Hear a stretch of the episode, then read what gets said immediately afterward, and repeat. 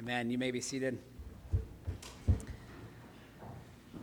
As I mentioned, title of the sermon is Are We Still Required, are Christians still required to give a tithe to the church? We're looking at Nehemiah chapter 10, and I will uh, read the same passage we read last time, which is verses 32 through 39, just to get the fuller context on their commitment to giving uh, to temple worship. and then making that connection by jumping, we'll jump around to a couple of passages. You don't have to, to follow along every time I reference a different passage, but uh, just be prepared for that. We're only really focusing on, on, on verses 37 through 39 uh, this morning. But R.C. Sproul does not mince words when discussing the tithe, as, as he rarely minces words on any topic. If you've ever read him, he's quite bold, uh, was bold. Um, you know, we're thankful for, for the books and the, the, the ministry teaching that he has done that will uh, continue uh, to bless the church. But in his book, Five Things Every Christian Needs to Grow, Sproul writes this A poll of people claiming to be evangelical Christians indicated that only 4% of them tithe. 4% of evangelical Christians. A similar poll indicated that the average percentage of income evangelical Christians give to God's work is less than 2.5%. So he concludes if the tithe principle is still in effect and the polls are accurate, then 96% of professing evangelical Christians are systematically robbing God. So he's clearly taking an application from Malachi chapter 3, uh, and we've read from that passage on occasion uh, to discuss this topic, this idea of robbing from God. He, he, he says it there uh, in a way that I would agree. If the tithe principle is still in effect and the polls are accurate, then 96% of professing evangelical Christians are systematically robbing God. Um, the, the question is is the tithe principle still in effect? That's what it boils down to. And that's what I want to focus on. And many Presbyterian ministers will follow that train of thought. Um, when I went to seminary, I sort of assumed uh, the ongoing validity of the tithe was standard practice in Presbyterian churches. That was my experience in the only two Presbyterian churches that I've been a, uh, a member of prior to going, well, actually during seminary. I was only a member of one Presbyterian church before that, Sierra View in Fresno. And then I um, went to seminary in Jackson, Mississippi, and joined that church. And both of those churches used the language of tithes and offerings in their bulletin. Uh, so, where you see in our bulletin, we've got the element there, offering. You, that might give away a little bit of, of where I'm heading in, in this message. But when we first started, I followed the same tradition. I, I had tithes and offerings. And the implication is that you're obligated to give a tithe, and then the offering is in addition to that tithe. Um, and so you might give, your, your, you would remain obligated to give a tenth, um, and then on occasion, giving an offering that goes above and beyond that um, would also take place. So last week I mentioned that this passage teaches us some principles of giving. We learn to make a commitment to give money regularly, generously, and proportionally. The tithe could fit every one of those categories, right? And and, and it would do so well. You can give generously if you're giving a tithe. You would give regularly, for sure, and you would give proportionally. So this is perfectly aligned with those who, who are committed to that view. Um, but it's that third point, proportionally, and what I mean by that that I want to want to dig in a little deeper. So, what would you, what would a survey of your expenses reveal about the things that your heart treasures? And Jesus said, "Where your treasure is, there your heart will be also." He said this in the Sermon on the Mount, Matthew chapter six, verse twenty-one. I would say that our modern obligation seems to boil down to this: that Christians should give generously, they should give joyfully, and they should give voluntarily. So let's ask the Lord for his help in understanding this passage before we read it. Heavenly Father, we thank you for your word. Once again, we recognize that every time we open your word, we depend upon you to give us insight and understanding. And we ask that your spirit would speak to us, that by faith we might receive your word and respond in obedience to it. Lord, if it brings conviction, I pray that we would repent. If it, if it brings comfort from the gospel, may we rest in that. May we be reminded of your grace and your mercy that is held out to us in Christ. And Lord, even where we, uh, where we maybe need to, to make changes to our giving or make changes to, the, to our, life, our, our lifestyle, and may we do so not with a grudge, but joyfully. And may we do so with gratitude, recognizing that it is a, an appropriate response to all that you have done for us. We ask this in Christ's name. Amen. Nehemiah chapter 10, verse 32.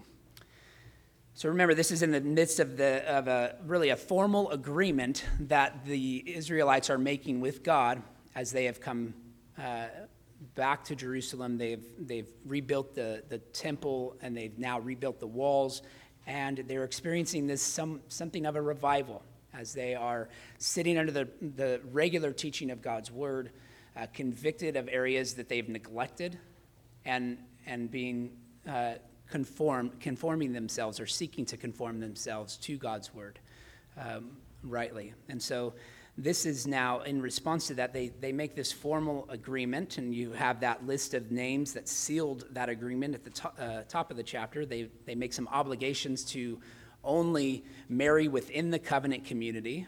We talked about that um, two weeks ago. Uh, and that, that remains a, a pattern in the New Testament. And then you have obligations as well to honor the Sabbath. Another aspect that I believe components of that remain under the new covenant. So when we look at these obligations for giving in this passage, we'll see some of that that is, in principle, still very much appropriate and applicable. And we call that the general equity of the Old Testament law.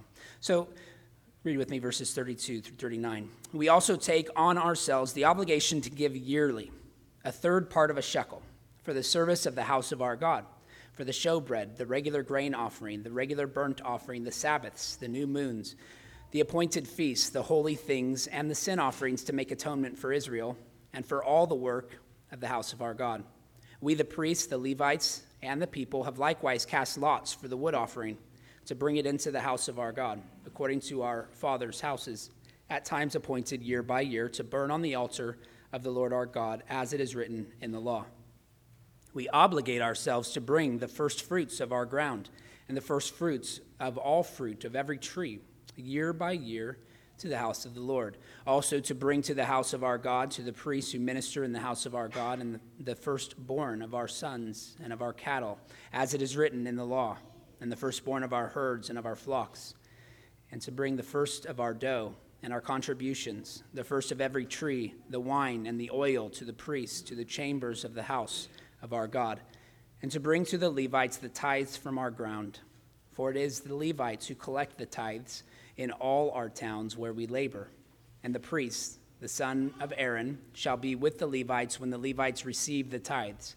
And the Levites shall bring up the tithe of the tithe uh, and the Levites shall bring up the tithe of the tithes to the house of our God, to the chambers of the storehouse. For the people of Israel and the sons of Levi shall bring the contribution of grain, wine, and oil to the chambers where the vessels of, of the sanctuary are, as well as the priests who minister, and the gatekeepers and the singers. We will not neglect the house of our God. Amen. This is God's holy word. So, giving a, a, a commitment to give money proportionally. Uh, Derek Kidner, he reflects upon the temptations of the covenant community both before and after exile. he writes this Before exile, the temple had too often been a mere talisman, and its well patronized activities a sedative for the conscience You can reference Jeremiah 7. Now the temptation was the opposite to grudge the effort and expense of it all. So that's their temptation to grudge the effort and expense, to neglect the house of our God. And prior to that, it would say that they used the temple as a mere talisman, as a, a sedative for their conscience. And they, they gave so that they might live as they pleased. Right? They gave, and then they recognized all the ways in which they, they sinned against God. And, and so to make up for that, they, they gave in the temple. Right? And, and so um, they assumed that their gifts also sort of gave them license to disobey God's law. In fact, they would have they entered into idolatry, uh, serving other gods, covering their bases, as it were. But since returning from exile, now their temptation is to purify, right, their practices. And so they're now that the temptation has shifted, right, to, to having this grudge against the effort of giving. Sort of wanting the blessings of the covenant, wanting God to restore all the blessings of being in the promised land, of having the temple wor- worship taking place again, the uh, avail- availability for them to, to go to the priests and make their sacrifices and offerings. I want to be able to do all that without the cost. And we can relate to, relate to both of those tendencies today, right? Those of us who've grown up in the church, or at least those of us who have some recognition of, of giving, of an obligation to give, we can use our gift as a bribe right, to get God to do what we're asking in our prayers, or maybe as a penance for our sin.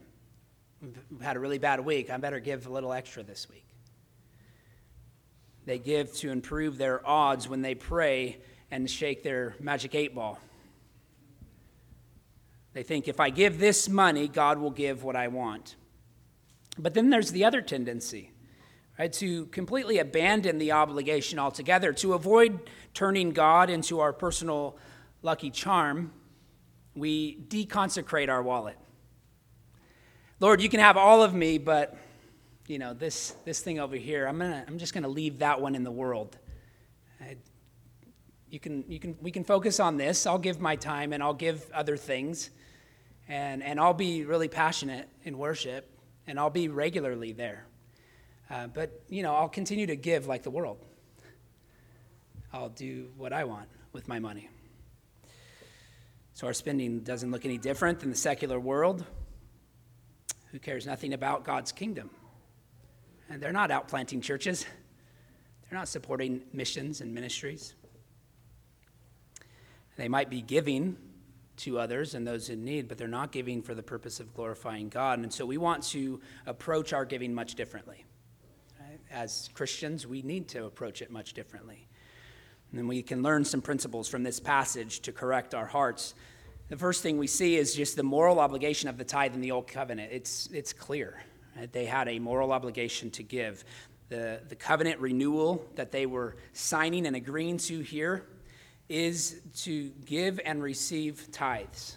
mentions the word tithe many times. That Hebrew word literally means tenth. It means to give a tenth of your production, of, of whatever you receive. Right? So whether that be vegetables, fruit, grain, wine, oil, whatever it is, they, would, they were responsible for bringing a tenth of what they earned in their labors. And so the agreement ensured that no one was going to complain when the Levites collected that offering, when the Levites collected that tithe.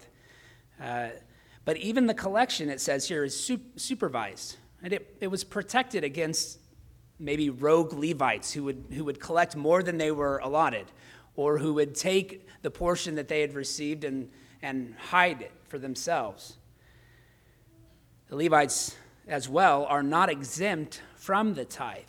They're not simply taking the money and then spending it on themselves. They, they're, they're taking that money and then also giving a tithe of that to the priest. So the Levites would have collected the funds, and then out of that large pool of funds, they would have given a tenth to the priest. Now, prior to exile, that was, there was a large group of Levites. So that was, um, there was plenty there for the priests. Uh, after the exile, as they've returned, the, Levi- the number of Levites is much smaller, and so this, this tenth uh, probably put some, some priests in a, in a much different, you know, precarious situation where the, the funds are, are very low uh, to even cover their needs. We don't know precisely, but, but it, it does seem interesting that there's not a complaint here registered from the priests. You know, we've got to make up for this. We've got to get back to restoring uh, the wealth that we had prior to the exile. Uh, they're, they're not. They're just wanting to honor God with the obligation that they've been given. And so the Levites are to give a tithe as well. Um, notice also that all of these contributions in this chapter go towards sustaining the work of ministry. They were to give financially, they were to go and collect wood, to bring wood. That means they're giving their time. They're to give um, first fruit offerings, firstborn offerings. You can look at our, our sermon from last week where we go, go into more detail about that. Uh, and then they were to give tithes that sustain temple ministry. So it's out of gratitude for what they had received from God that they now give back to Him. And the church, in every generation, in every geographic region should be sustained by the contributions of her members. That, that is a principle that I think is, is very clear uh, from this passage that, that those who, who teach should have their lives sustained by the ministry, those who are called to teach in a, in a, in a manner that, it, that devotes their lives to it, right? So uh, we have leadership in this church, we have ruling elders that voluntarily give their time. And then you have, I'm the only teaching elder here, but I, that's a, a life vocation, right? And so the church is responsible for sustaining that ministry. Now, generally, when you read the prophets in the Old Testament, what is their critique about the people of Israel? It's that they had neglected the house of God, that they had they were filled with corruption in the temple. Not just the people, but the Levites and priests had grown corrupt, their practices. And it seems like there's even maybe a, a relationship between the two that if one fails, the other fails, right? So that the, when the leadership fails, the people fail. But when the people fail to give and sustain the ministry, it seems inevitable that those Levites and those ministers are going to be compelled to, to, to find ways to make ends meet. And so if, you're, if they're not sustained in their work that God has called them to, how can they continue to provide food for their family and provide food for their, you know, for their loved ones? So it seems like they're going to begin to cut corners and find ways to, to, to make it work, even if it means breaking the law. Well, that's, that's what we find over and over again is, you know, whether it's uh, in reverse order, whether it's the, the Levites and the, and the priests, corrupting the people or the people becoming corrupt first and, and, uh, and causing conflict within the temple. To have the, the burden of financial concerns on top of the burdens for the care of souls is too much for many to handle, and you see that today in the church. Um, burnout among ministers is increasingly common. In fact, uh, a recent study showed that a third, up to a third of ministers are in extreme or severe uh, uh, state of burnout. Um, and where they're, they're to the point where they're causing health concerns, right? They need, they need to seek some attention, some professional help. A third, that's crazy. And you have most burnouts occur, I mean, you can narrow it down to maybe a handful of, of reasons, but two of the more common ones would be conflict within the church and finances, right? financial concerns. And so, of course, these last few years, as everyone knows, the pandemic has, has heightened both of those to unprecedented levels. It is something that you should be aware of and praying for. One of the ways that, that we safeguard against that is that we, we encourage giving that is sacrificial, right, at every level. The parable of the widow's mite encourage us, encourages us to give sacrificially no matter how much we have. C.S. Lewis wrote after reflecting upon that parable I'm afraid the only safe rule is to give more than we can spare. So that means that it'll vary for all of us, right? A $50 contribution is might be the same kind of level of sacrifice for one person as a $1,000 contribution right, for someone else. We're called to give according to our means. Uh, another example I'd point to of, of giving sacrificially is Randy Alcorn. He, some of you might know, he's, uh, he's a prominent author in the evangelical community. He, he lost a, a settlement in court that required a, a payment to an abortion clinic of $8.2 million. And so the day before his wages were going to be garnished, he, he personally didn't owe 8.2 million, but all of those who were um, were the defendants. Uh, like when you divided the portions, basically his portion was a quarter million, $250,000. That's how much each one of those defendants would have had to pay to, to, to cover this settlement. And the proceeds, would, or the, all of the funds would have gone to this abortion clinic um, that won their case. Now, you can read the story about why they were un- under fire. This was a, a long time ago. Uh, and it was before some of the protesting at abortion clinics had really, like some of the laws had been written. And so it, it seems that, from, from my understanding, this group had, had stood, stood in front of a, an abortion clinic. They weren't just like standing on the sidewalk protesting, but they were actually kind of lining up in front, causing people to uh, actually be blocked from entering in. Um, they did it peacefully. They didn't do any, anything violent, uh, but it had risen to a level that was breaking the law. And so the court found in favor of the abortion clinic. But Randy Alcorn refused to contribute to that. He could not see himself giving any money to the abortion clinic fund. So he had to quit his job. He was a pastor uh, for uh, several decades, I believe, at this point had planned on being a pastor the rest of his life. He, he quit the day before his wages were going to be garnished and, and given to the abortion clinic. He was already writing books at this point, and so all of his book royalties, 100% of them, uh, he began donating. So he started a nonprofit um, ministry where all, he basically became a full time writer, and all of those royalties go to the clinic, and then they give 100% he can only take a salary of, of a minimum wage.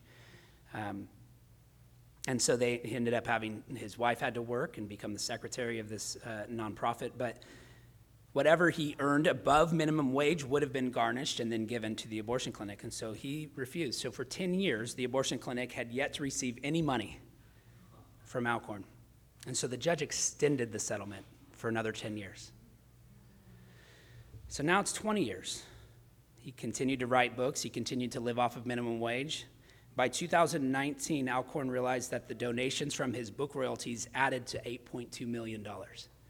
He'd given away the amount that the settlement uh, had been for him to pay that abortion clinic. Instead, they had, God had used that to extend many ministries, to give to, to many different ministries over the years. But this was his comment in response, because some people said, but man, think about all you, you could have done with $8 million. He said, Some have wondered if I realize what we could have done with over $8 million. My answer is always the same nothing that would have brought us nearly as much joy as we found in giving it away. I firmly believe that they're not my book royalties, they're God's. Nancy and I certainly don't need them, and it delights us to see God using them to touch lives all over the world. He's got a really short, excellent book called The Treasure Principle. I'd, I'd encourage you to read it.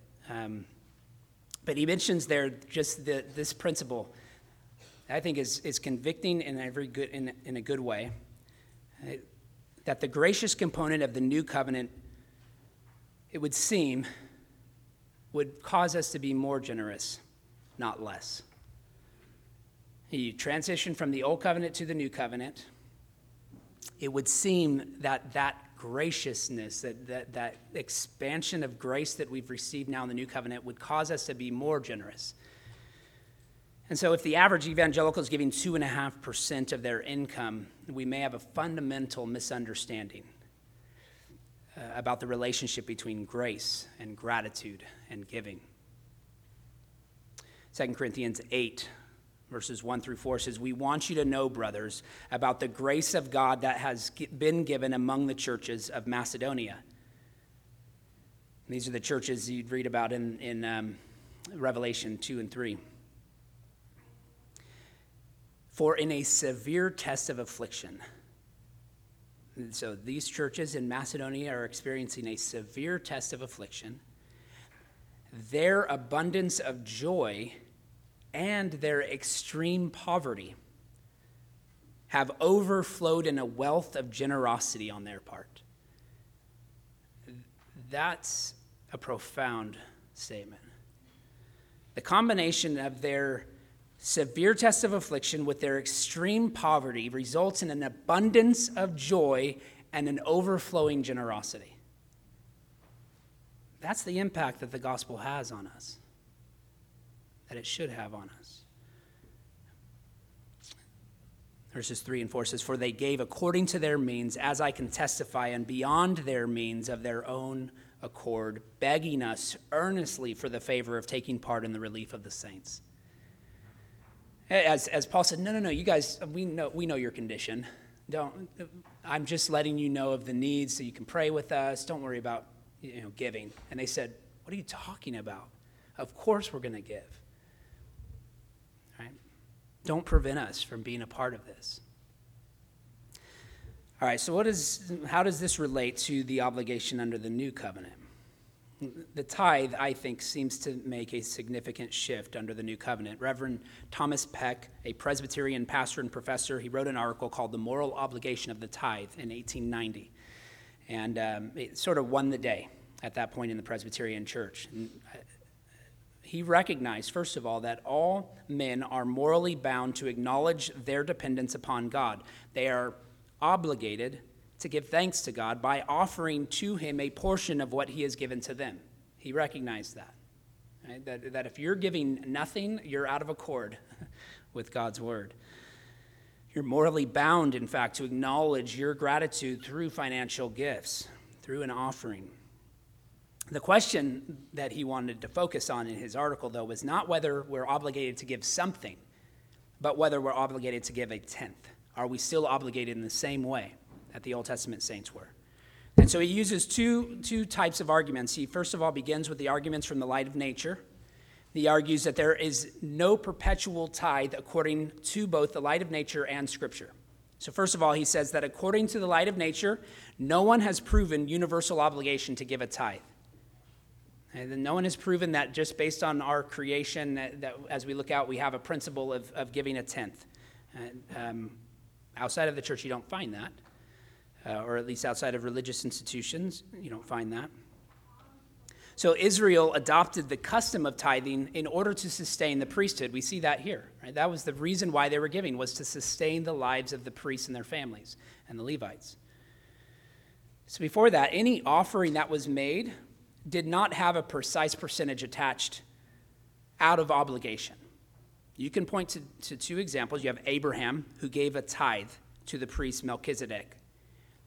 But if you read the context of the passage in Genesis 14, it's talking about a particular occasion. This was after war, and he takes the spoils of war and he gives a tenth of the spoils to Melchizedek. Um, and so Peck argues, says this if, if the instance proves anything for the theory of moral obligation, it proves that there ought always to be a visible priesthood to receive the tithes. It's, it's clearly connected to a priestly authority. You have Jacob as well, voluntarily committing to give a tithe to the Lord after he has his dream in Genesis 28. 10 through 22. But there's no commandment. It's not like he had a dream, and in, the, in that dream it said, give a tenth. No, it was out of gratitude for God blessing him with that dream that gave him this assurance and confidence to move forward um, and equipped him to the work. Uh, he, he, he assured or he promised God a tenth. Thirdly, we, we read here from the light of nature the, the new covenant church spoke nothing of the tithe for the first three centuries.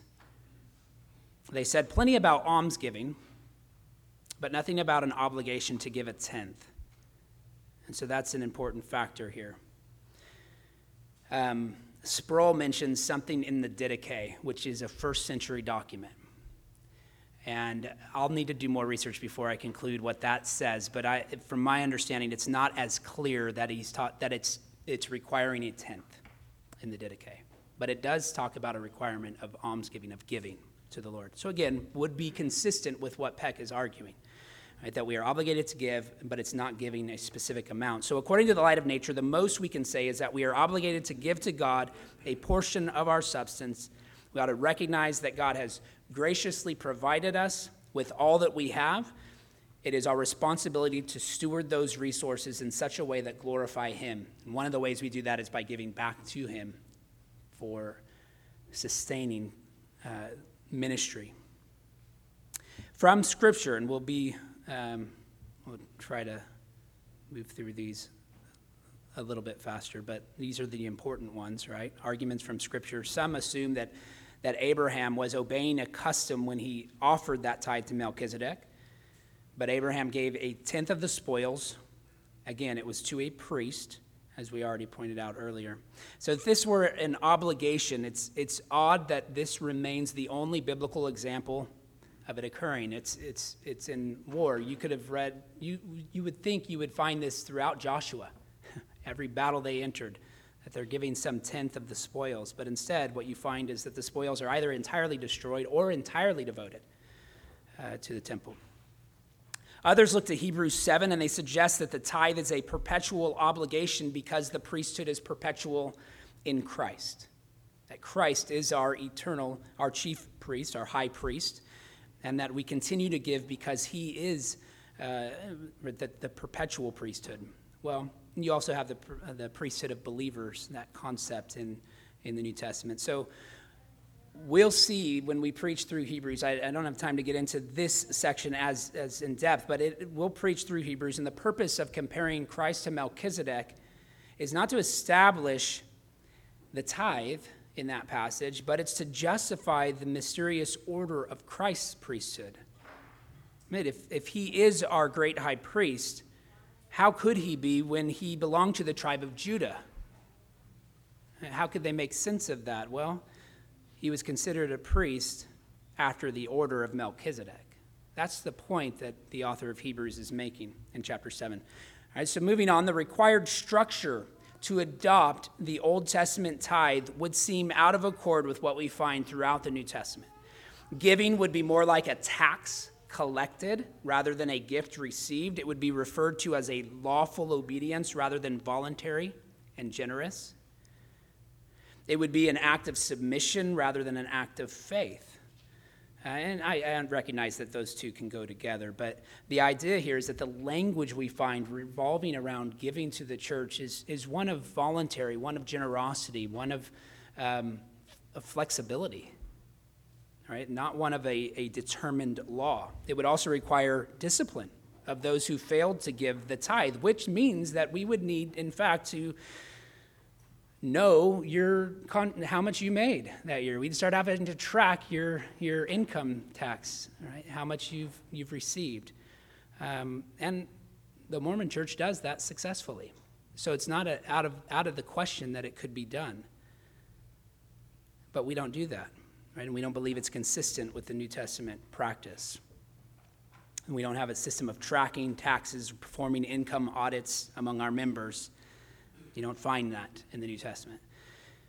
Lastly, the New Testament is not merely silent on the requirement of the tithe, it actually proposes something contrary to the tithe in its place. If, if the Philippian church was required to tithe, why was Paul so thankful for their generosity in Philippians 4?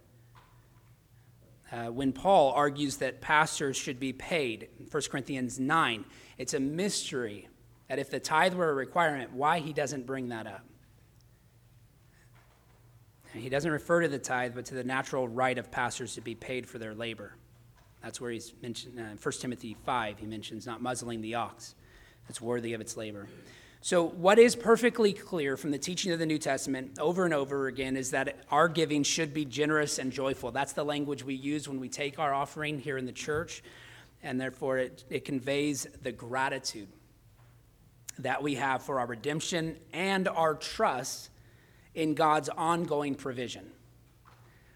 And so, if the offering in the New Testament is everywhere found to be voluntary, then it's safe to conclude that it has replaced what was obligatory under the Old Testament. But I actually think if we understood giving rightly, it would not make us less generous. That, that we would have an abundance not knowing what to do with it if we gave truly out of the hearts that are, are, are stirred by the gospel. Supporting the ministry generously and joyfully requires sacrifice.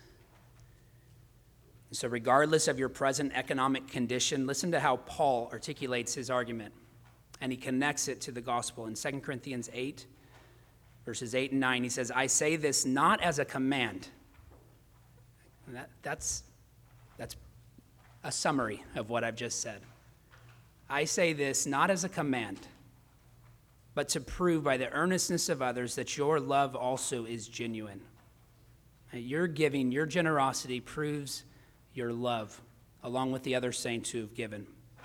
For you know the grace of our Lord Jesus Christ, that though he was rich, yet for your sake he became poor, so that you by his poverty might become rich. It is a gospel issue. It does reveal what we treasure in our hearts, how we give. And so we become givers because God is the ultimate giver who did not spare his only son. And so let us ask for the grace to be generous with what He's given to us. Heavenly Father, we thank you for this time in your word. We thank you for um, just another challenging text to consider and a, a challenging um, passage to relate to our present condition and the situation we have under the new covenant. Lord, we, we see principles in giving. Re- repeatedly, we are told to, to give joyfully and generously and voluntarily. Lord, we want to we want to be exemplary in that. And not to promote ourselves, not to, to put ourselves on a pedestal, but to glorify you. To exemplify our trust in you in the way that we give. To know that you will sustain us and Lord, we thank you that, that we do have a church that has been sustained since we began and it continues to, to outgive each year. And that's, that's not something we expect or something that we have compelled, but it does reveal a generous spirit within this congregation. And so we give you the glory. We give you the praise for that situation here, and we pray that we might even give more sacrificially. We, we don't know everyone's financial situation. Those in need, we want to support them and to provide for them with the abundance that others have given out of their abundance. And Lord, we want to just simply use the offerings that we receive week after week we want to be good stewards of those resources to continue to glorify you through the proclamation of the gospel, through the equipping of the saints for the work of ministry, through discipling those who go and make disciples. And we want to be a church that plants other churches, that supports missionaries and supports missions, and all of that requires sacrificial givers. Lord, those who are dependent upon you for all that they have and who recognize that everything we have is from you. Lord, may that be our hearts even now as we respond in, in worship. It's in Christ's name we ask. Amen. Confession of faith here.